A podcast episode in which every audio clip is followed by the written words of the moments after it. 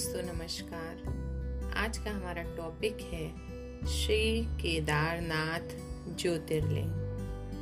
अत्यंत रमणीय एवं दर्शनीय तीर्थ स्थान है। चारों ओर ऊँचे ऊँचे पर्वतों के बीच विराजे श्री केदारनाथ भगवान के इस ज्योतिर्लिंग को बारह ज्योतिर्लिंगों में पांचवा स्थान दिया गया है। चार धाम की यात्रा में भी इसका स्थान सर्वोत्तम माना गया है। कहा जाता है कि इनके दर्शन के पश्चात ही बद्रीनाथ धाम के दर्शन किए जाएँ, तभी उत्तरांचल की यात्रा पूर्ण मानी जाती है।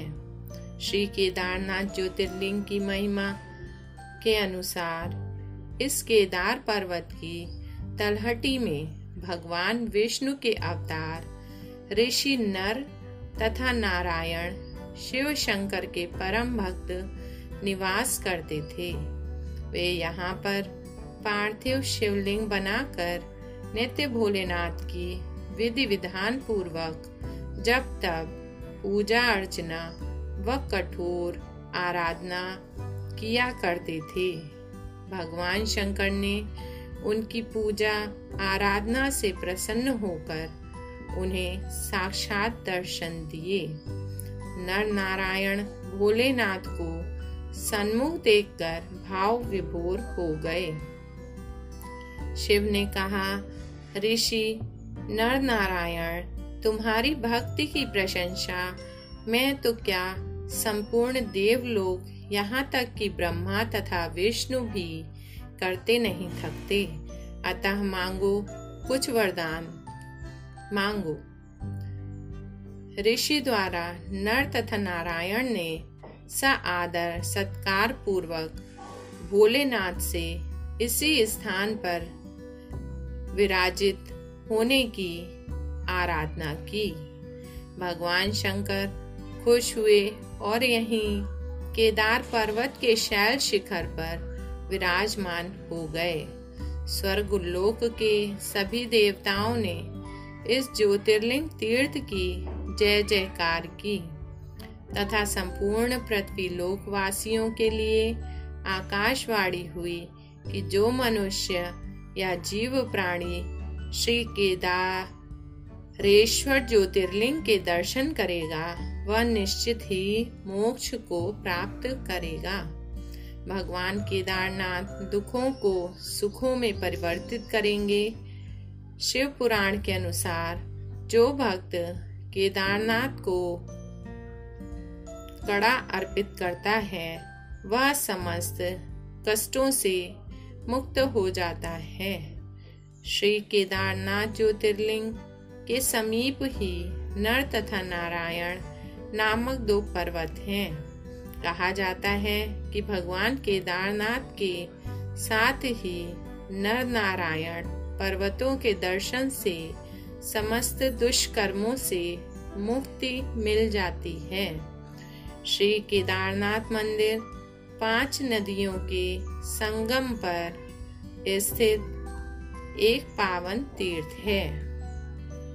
पाँच नदियों में स्नान करने से बुद्धि का विकास होता है, तथा केदारनाथ के दर्शन से पुनर्जन नहीं होता।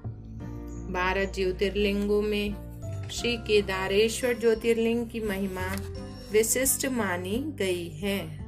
समस्त देवताओं के आग्रह पर स्वयं भगवान केदारनाथ ने ऋषि नर नारायण को आशीर्वाद प्रदान करते हुए कहा कि मेरे इस स्थान की सीमा में आने वाला मेरा भक्त मेरे गढ़ों में शामिल होगा तथा मेरे दर्शन करने के पश्चात जो मनुष्य यहाँ का जल पी लेगा, उसे निश्चित ही मोक्ष की प्राप्ति होगी।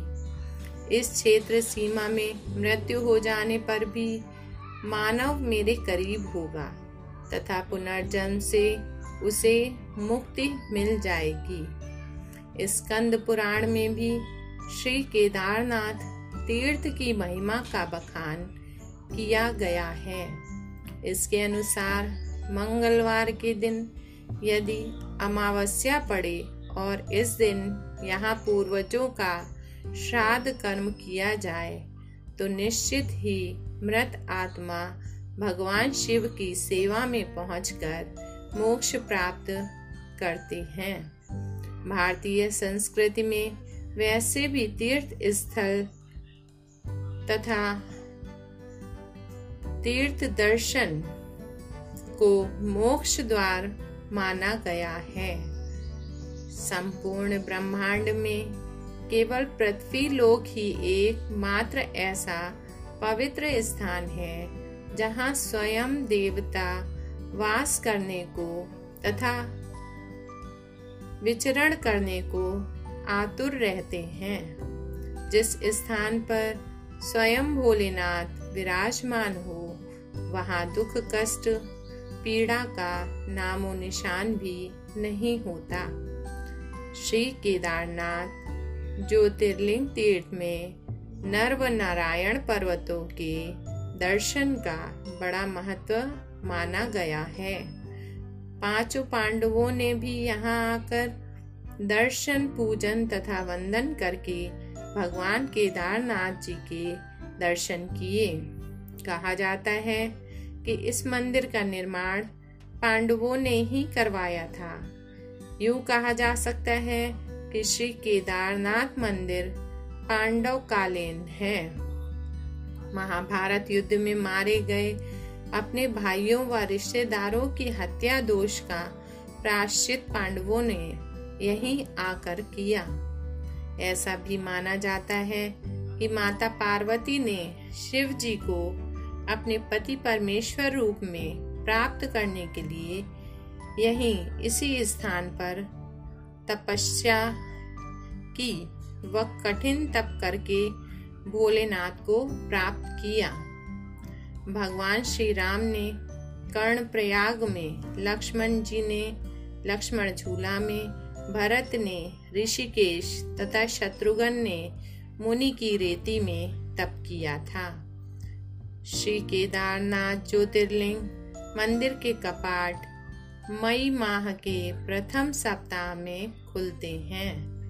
तथा दिवाली के दूसरे दिन, अर्थात भाई दूज के दिन यहाँ के कपाट बंद कर दिए जाते हैं। केदारनाथ ज्योतिर्लिंग पहुँचने के मार्ग।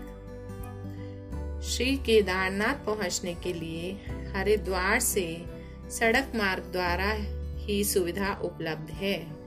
यहाँ से धरासुर बैंड, टिहरी, गुप्त प्रयाग, सोन प्रयाग गौरी कुंड भैरव चट्टी तथा गरुड़ चट्टी होते हुए केदारेश्वर पहुँचा जा सकता है। तिलवाड़ा से अगस्त्य मुनि गुप्त काशी सोन प्रयाग होकर गौरीकुंड तक पहुँचा जाता है। गौरीकुंड से 14 किलोमीटर का मार्ग पैदल घोड़े खच्चर व पालकी द्वारा तय करना होता है।